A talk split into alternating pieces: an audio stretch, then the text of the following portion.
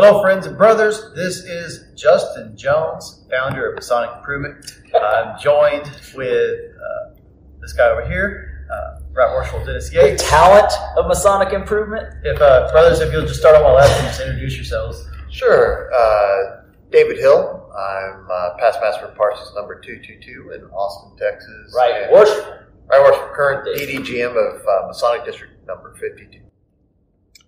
I'm Kyle Walquist, past master of Hillcrest Lodge 1318 and current chairman of the membership committee for the Grand Lodge of Texas. And I am Brad Kohanke. I am a past master of Davy Crockett Lodge number 1225, and I currently serve as the personal representative and chairman of the executive committee for the San Antonio Scottish Rite Valley. And he's also the past Grand Orator. So if you wonder where I learned how to talk, it's from listening to this guy. Oh, so we've got you to think. We, yeah, yeah, way to go. Head shaking no. So today was a very unique day. We had officer leadership training in Fort Worth. However, we also had MasoniCon, and two of the of the well, three technically of the presenters were that were at MasoniCon are sitting right here uh, with us right now. And so, uh, what I would like to do is just have a, a panel and just discuss some of the things that were talked about at MasoniCon because there was lots of great presentations, some great ideas that are thrown around. So, well, and I'm going to add Surprise.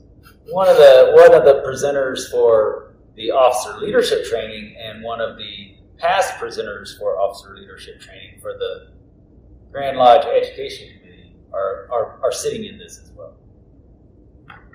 So, Brother Hill, if you would, uh, why don't you just start off? Uh, tell us, tell us which presentation uh, did you maybe enjoy the most, or maybe just some thoughts you have from the from the day. Uh, I don't. I mean, they're all very different. But one thing that I found interesting is none of us, you know, uh, typically people in uh, academic conventions, people will put in. Uh, um, they'll give their their application for their presentation, and certain presentations will be accepted, and then you'll have a schedule put out so you'll see what people are presenting on.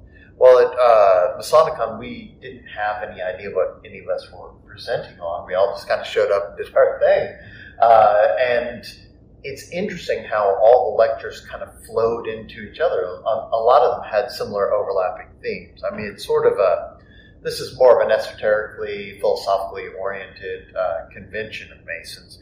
So we all are kind of self selected to, to be nerds in that particular way.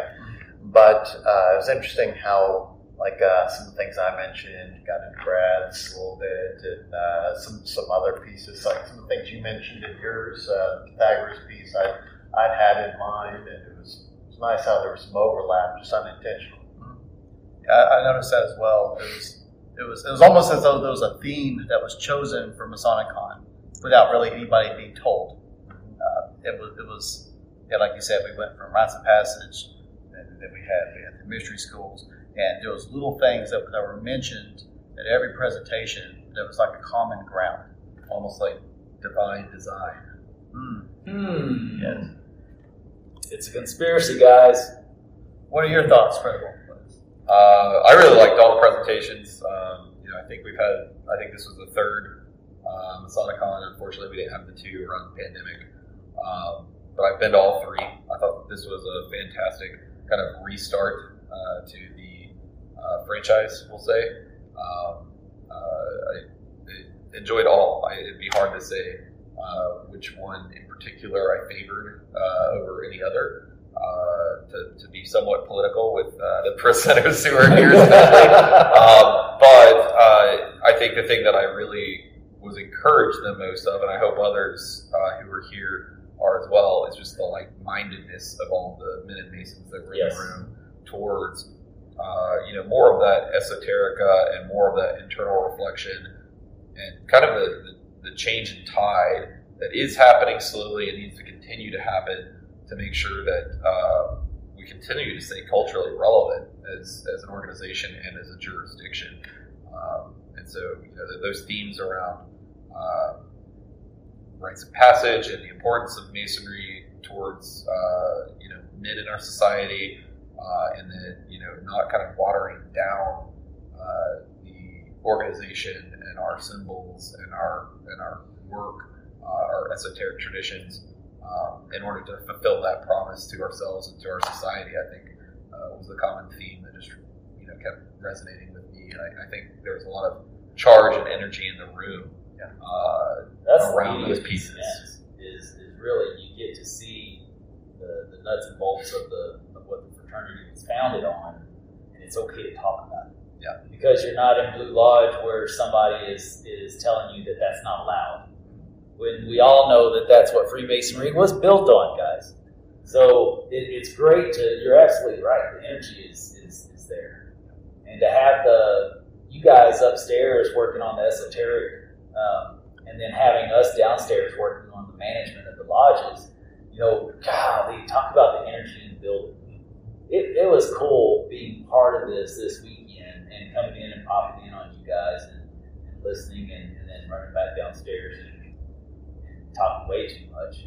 Yeah. My, my only feedback on that, though, I told Billy this uh, earlier, and I, I know there's you know things around formality of MasoniCon and it being you know official or not official and who wants what. So I don't think this will happen anytime soon.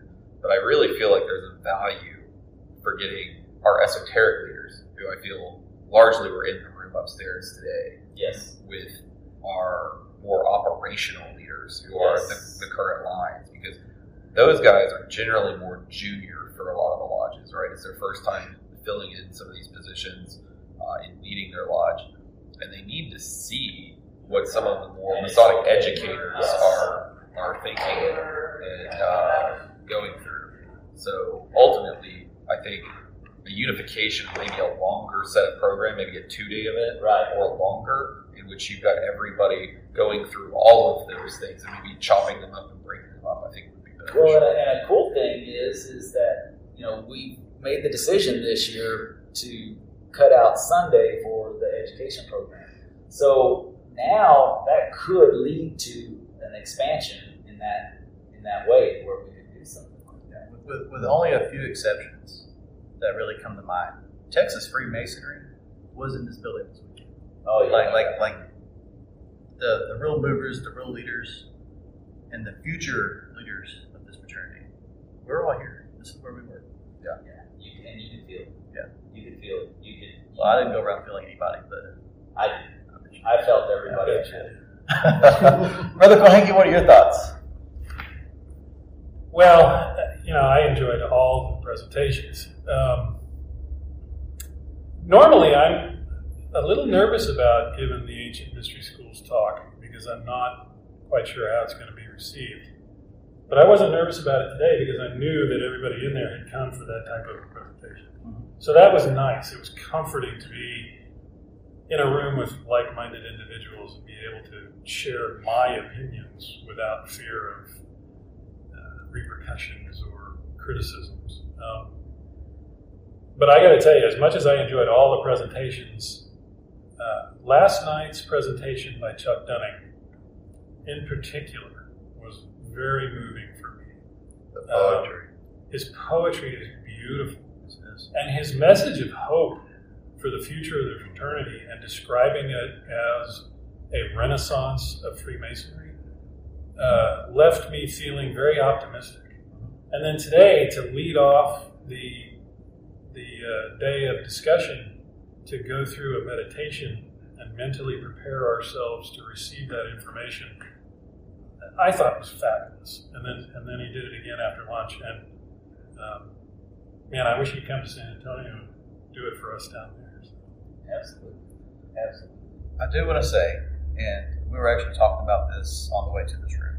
You made a point toward, the end of your presentation about how, for whatever reason, and it's not it's not a like a combined effort. So I don't know why this is happening, but the watering down so much of the symbolism of our fraternity and, and how it's becoming it's becoming problematic. We have we have people, brothers, that I'm sure they're well meaning, uh, but for whatever reason, they project what they project, they're projecting their concerns, their fears onto everybody else without really asking anybody if, if this is a concern of yours.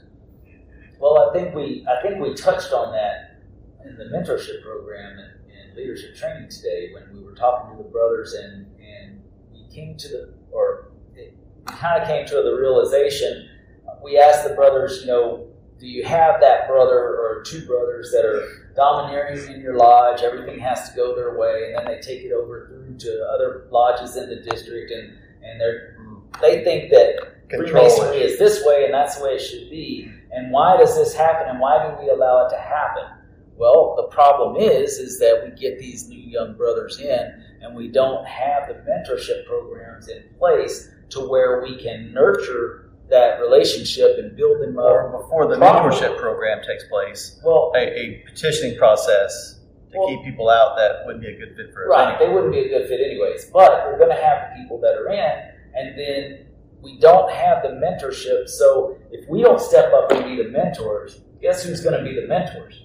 It's going to be the bully in the corner that's saying that this is how a lodge should be. And we, we talked about that briefly at lunch today.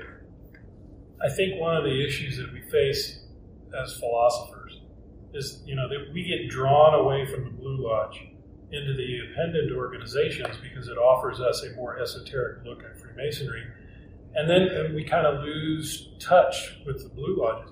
It's, it's vital that we stay in touch with our Blue Right, Lodges right. and continue to go to the Blue Lodges because those brethren who are joining now, they're looking for what we were looking for. Yes. And if we're not there for them, who's who's going to bring them along? Who's going to provide that opportunity? So we have to keep going to Blue Lodge. Yeah, and, and you, you mentioned, uh, well, you mentioned things. You mentioned projection. So, as a psychologist, it's important to point out that we all project onto everybody all the time.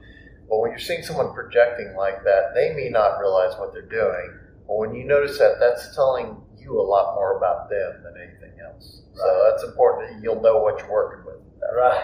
right. Um, but also, like when you were giving your talk on, and, and at that piece where you're talking about the symbols, like some of the, the Scottish Rite symbols with the, the bloody drops in the heads, and some of those cool old aprons that have gone to these safe spaces that are the candle and the, it's um, and then the, the, the Templar apron that was removed for so long. Uh, the word that kept coming to my mind is that our symbols are being neutered. Like the whole idea that there's no skulls in masonry. We know that's false. The Templar apron is back. That's a huge victory. That's been generations coming. Guess who's making a new line of them? Fantastic.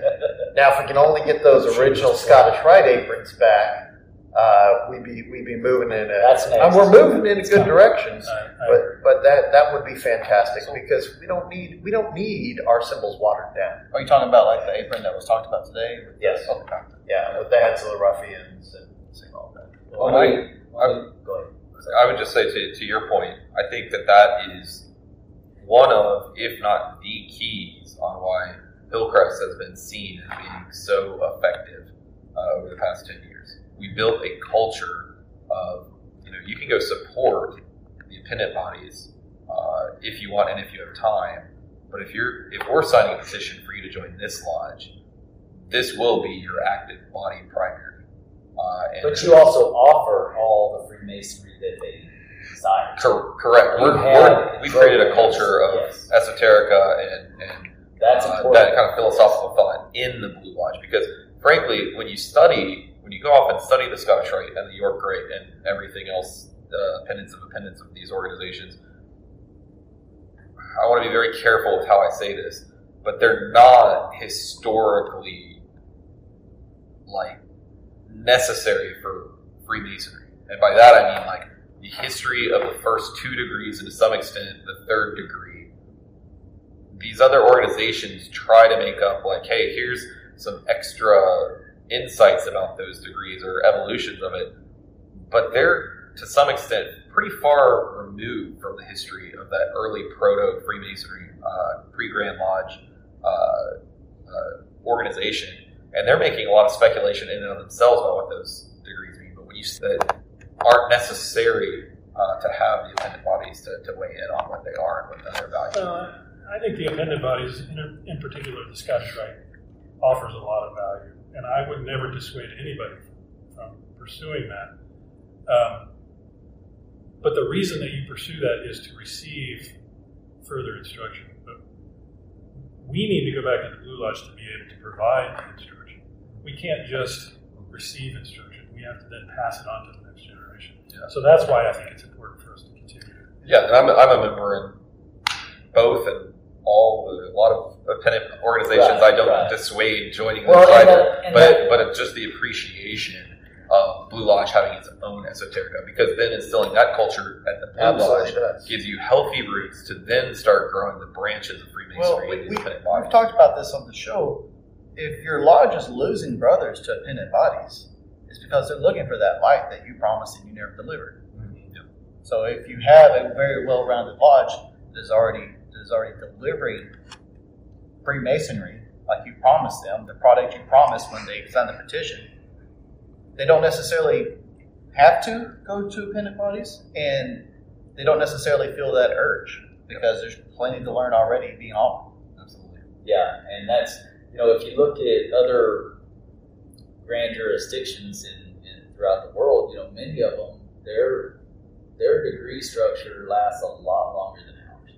So those brothers are really learning and taking deep dives into each each one of the degrees, whereas ours is a very short version of that. And so, you know, I think taking the symbolism out of out of the lodges, out of the blue lodges, is a way of people who didn't know how to interpret it or discuss it was a way for them to avoid having that discussion. Yeah. If you take the symbolism out, we don't have to talk about it and show that we really don't know what we what we came, became a part of because we didn't go through that full process that some of the other brothers do. And that and I think that that's where a lot of us go to the appendant bodies for to get that longer, extended, drawn out education that we were looking for because we don't have it You know, I have a couple of associations for you. So, uh, first thing that came to mind was um, somebody once jokingly told me that the appendant by all those extra degrees are there for people who didn't pay attention to the first three, uh, which kind of cracks me up. I think it's a little snide, but uh, but at the same time, like the appendant bodies, I'm a member of York and Scottish Rite and, and love them both. But yes, uh, but you you did this motion, this sort of horizontal motion. Right. Most of the time, you see the structures of the degrees. You see the blue lines, and everything grows up. right. That's not the case. It's really a degree is, is the Yeah. top degree, and, it, and those are horizontal. They're further degrees of instruction upon what you should have received there. But also, you mentioned that um, you know sometimes people don't necessarily uh, understand the, the philosophy or the depth of symbolism that are present in degrees, and that's uh, you know every man has their own capacity. So I want to be a bit apologetic there. Uh, because some people don't necessarily have the training or capacity to view things in as, or desire, frankly, to be viewing everything in, in as much of a philosophical, esoteric, uh, symbolic um, realm like we do. Like we're obviously self-selected into that group that are that are the esoteric and philosophical nerds. Um, there are people who, don't uh, necessarily have the capacity or desire to look at our degrees or our fraternity that way, and that's fine. It's a very big tent. Uh, the problem arises when somebody from from either side, uh, frankly, says this is the only way to do it. Right. That is This, this is a big fraternity, and there's room for everybody in it. It just, um, you know, if I'm like when I was, uh, I was already deeply involved in esoteric thought, and I wanted to do some short educational pieces at dinner before we went into lodge. And I was told pretty quickly by a handful of guys, past masters, hey, we don't talk about that stuff here. Right. Right.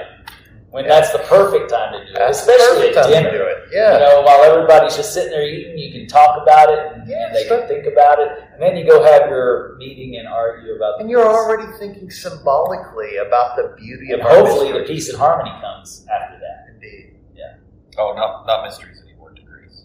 Oh, that's right. That's a good point. That's caught my eye when you pointed that out. Frankly. I will. Uh, I will offer an option to those who are members of blue lodges that, that are not able to engage in any type of philosophical discussions, is to reach out to members of lodges in your geographic area and invite like-minded guys to attend a philosophical roundtable at a Yes. local restaurant. And and you know, it's very easy to call the restaurant and have them seal off a room and have a philosophical conversation over dinner or after dinner.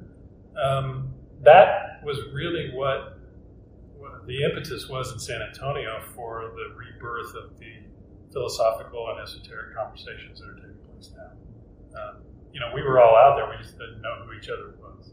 Wh- Who? Uh, so, so everybody's familiar. Like the the just we just had was around the petition, removing the term mysteries and replacing it with degrees. So you're not petitioning for the mysteries of Freemasonry anymore. You're not petitioning for the degrees of Freemasonry.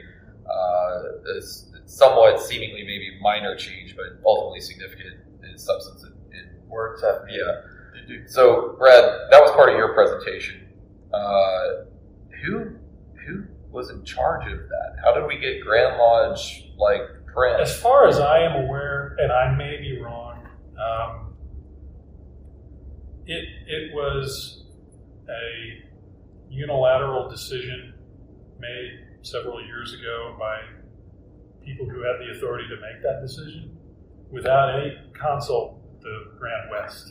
Do I need to get a, a light in your face? And, Are you going to give me the? you're, talking, you're talking about an HR executive. I have, he is yeah, not I- I'm an expert under in pressure. talking without saying anything. okay. I, I feel as though I can uh, I can guess the age range on that committee. right. I, yeah, I, I, I have no idea who ultimately was responsible for it, but I know that it was very upsetting to me to try to download a petition for the mysteries of Freemasonry, only to find it said a petition for the degrees. Yeah. But real quick, you said something at the age of the committee. Uh, that's another thing I want to call out about this Masonicon. Um, this was a much younger Masonicon than what I've seen in the first two years of like 2017, 2018. The, uh, and, and, you know, those were generally younger as well. But I looked around the room today, and I think most of the attendees there might have been younger than me. Where I don't know, that just might be saying something about my age and, and how old I'm getting in this organization. Uh, but yeah, I mean, there were there were a lot of uh, dark-haired men in those chairs. with Uh, hair. Yeah, with hair. Yeah, Yeah. more hair than me. So yeah, Exactly. Exactly. We had two grandmasters in there with lighter hair. hair Yeah. uh, that's encouraging. That's encouraging. That is. I, I'm, I'm not saying that that's the solution. We don't need to be trying to replace our older Right. brethren. I'm going to be one of our older brethren one day. Uh, but it is encouraging to see so many young guys active and, and getting involved, and obviously reinforcing the point that a lot of us are there talking about, which is this is the stuff that the young guys want. They don't want something that's, uh, you know, I think it's I think it's completely on point. This has already been mentioned. It's completely on point with what Brother Dunning said about the Masonic Renaissance. And I never I never put associated that word with what's happening, but I think that is extremely accurate. There is People do doom and gloom it a lot, but I appreciate the idea that we're right sizing things rather than. Uh, I, I mean, it's it's becoming a, a realistic size from this massive expansion, and the focus on numbers of members, I think, is an, an ill focus. It's, it's not where we. I mean, we need to have financial management, but at the same time, we need to look at what value we're adding to the fraternity and uh, the young men coming in want to have this understanding of philosophy, esotericism, and what day man actually is. Well, yeah, and that's and that's something that we're we're pushing in in officer leadership training as well. Is that you know it's not just about the fundraising. It's not just about the you know we're not just a, a philan, philan, philanthropic society. Is that a word? philanthropic. It is now. Yeah. we're not just, Another word we're not just doing we're not just doing, you know, I'm not, I'm gonna, I'm not gonna name any names. We're not just doing the fundraisers, but we're also doing the education. We're also doing the history. We're doing the the esoteric, which is not floor school. That's not ritual. Esoteric is the deeper sense internal, not the, The symbolic. external. How you move your, your legs and what you do in The life. views of the co-host do not necessarily represent the views of the Grand Lodge. and they do not. They do not. They do not. It- it- But the cool thing, though, is that in, in these lessons here, we're, we're telling, we're, we're talking to these young guys and we're letting them know, look, you know, for years we've blamed the internet, we blamed the, the podcasts, and we blamed everything else for our woes and, and the problems with our lodges. When the reality is, is that we're not paying attention to the fact that these young guys are being brought up in technology. They're they're overwhelmed with information, but that's not what they're looking for. They're looking for that connection. They need that personal relationship. Yeah. That that rite of passage. That that that connection. And Mentorship as and well. Mentorship. That's huge. And that's yeah, that's that's and that's what we have to offer. That's what Freemasonry is. Because, because humans are social animals. Yes. And it doesn't matter how many friends you have on Facebook or, or how many people you're talking to online. Those those little chat boxes can't fulfill or completely fulfill your social need. And you can sit you can sit there all day long and, and, and be uh, instant messaging people. Ask But- the pro. But there's a time when you when when you need to go out and be in front of somebody face to face, shaking hands. And and so you can't point at the internet and say the internet's what's killing Freemasonry. If anything, uh, the fact that people have so much screen time should have the opposite effect because they should they should be wanting to go out and actively seek human interaction. Well, we saw that through the pandemic, right? I mean, as Oh, soon yeah. as as soon as the pandemic opened up, there were all of these guys that had just moved to Dallas, for instance, uh, our lodge is that, uh, who just moved to Dallas, you know, the past year or two, were fully committed to work, hadn't really made a network for themselves here. And we saw them come out of the woodwork as soon as things started opening back up. And they were like, oh, I need to find something to, to make a connection and, a network of friends and, uh, and associates and so forth. And so, See, that- that's what I don't understand because I hear so many so many Masons blaming the pandemic and saying that it that it killed their lodge. I saw the opposite effect in my lodge as well. Like as soon as we could start meeting again, people came out of the woodwork. I, I think for, I'm speculating here, but I think for the lodges where they're saying like it killed the organization, uh, I, I'll, I'll use you know my chapter council as well. It definitely set us back years. We had grown a chapter and council that was doing degrees pretty much every month and had a line of guys trying to join. Uh, we didn't do festivals. It was you know you come in with two other guys. We gave it all threes, uh, and, and you're getting your degrees, and, and we did all the degree work for those. That that year ish of uh, the pandemic completely set us back years to the point where we're still rebuilding that focus and that uh, dedication and those those members to come out to that. That being said, as that is the example, I think you've got blue lodges who didn't have a lot of the you know basis infrastructure there, the web presence, the lead management the capability to get guys in, identify, mentor them through a longer process rather than you know here's a petition Right. kind of thing. Right. And so for those lodges, you probably had fewer membership to pull off of in the first part, and now they don't have all their membership coming around to do some of the pieces they used to do. Again, I'm speculating on this, but I think it's a different. Uh, Well, Place of maturity break a habit, it takes a while to reestablish that Yeah. habit. Yeah. And, and so we're we are dealing with that. But our, our guys at our lodge, for instance, and I think I'm imagining your lodge as well too, and, and anybody who is successful through the pandemic, already had a very thick uh, fellowship, and so guys were doing stuff. They were looking forward to like get back out and get engaged with the membership as soon as they could. I mean, we were having socials, uh, you know, distancing socials like through uh, a lot of the uh, a lot of the shutdown. Yeah, we'll work Well, on that, a lot. that's, that's part of that's part of the issue. I, I think for those lodges that had the technological ability to stay connected virtually um, during the pandemic, survived quite well and stayed in touch with each other and knew when it was time to come back. Unfortunately, a lot of lodges, particularly in rural areas, didn't have that. Know, They had an older membership who maybe you still had used email, uh, but as far as trees. Zoom or anything like We that, have a phone tree, yes. um, they they were not able to stay in touch with one another, and they fell out of the habit of getting together. Whereas, you know, your lodge and my lodge, we stayed connected, and we're aware when the meetings were going to take place.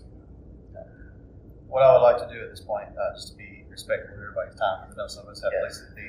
Uh, if you just have any final thoughts, real quick, and then we'll, we'll wrap up. Oh, sure. Thanks. Um, yeah, bed dinner. Uh, my final thoughts are, uh, you know, um, uh, I'll give some plugs. So, uh, Texas Masonicon, uh, uh, hosted by Fort Worth 148. Uh, first of all, the chutzpah of a lodge to just create a, a pod, an early podcast out of nowhere, and then create use this beautiful building to create a, a, a conference for the state at the lodge level, rather than hoping somebody at Grand Lodge is going to do it for them, is, is impressive. Yes. And the, consistently, this has been one of the best events of the year. What when they've had it, um, and uh, officer leadership training as well is is fantastic. I mean, I went through it when when Brother Kohenke was was in it. That's how we met, uh, and I am a very vocal proponent for it. That's a way to find out how to be a good leader for your lodge, how Yes. to run a lodge, and not have the lodge run through you by other people. Right. Um, if you want to actually take the reins of your lodge, show up for OLT. It's vital. Yeah. Um, so the and having both in the building this weekend has been fantastic. And I saw some guys in my district here uh, who I was very pleased to see at OLT.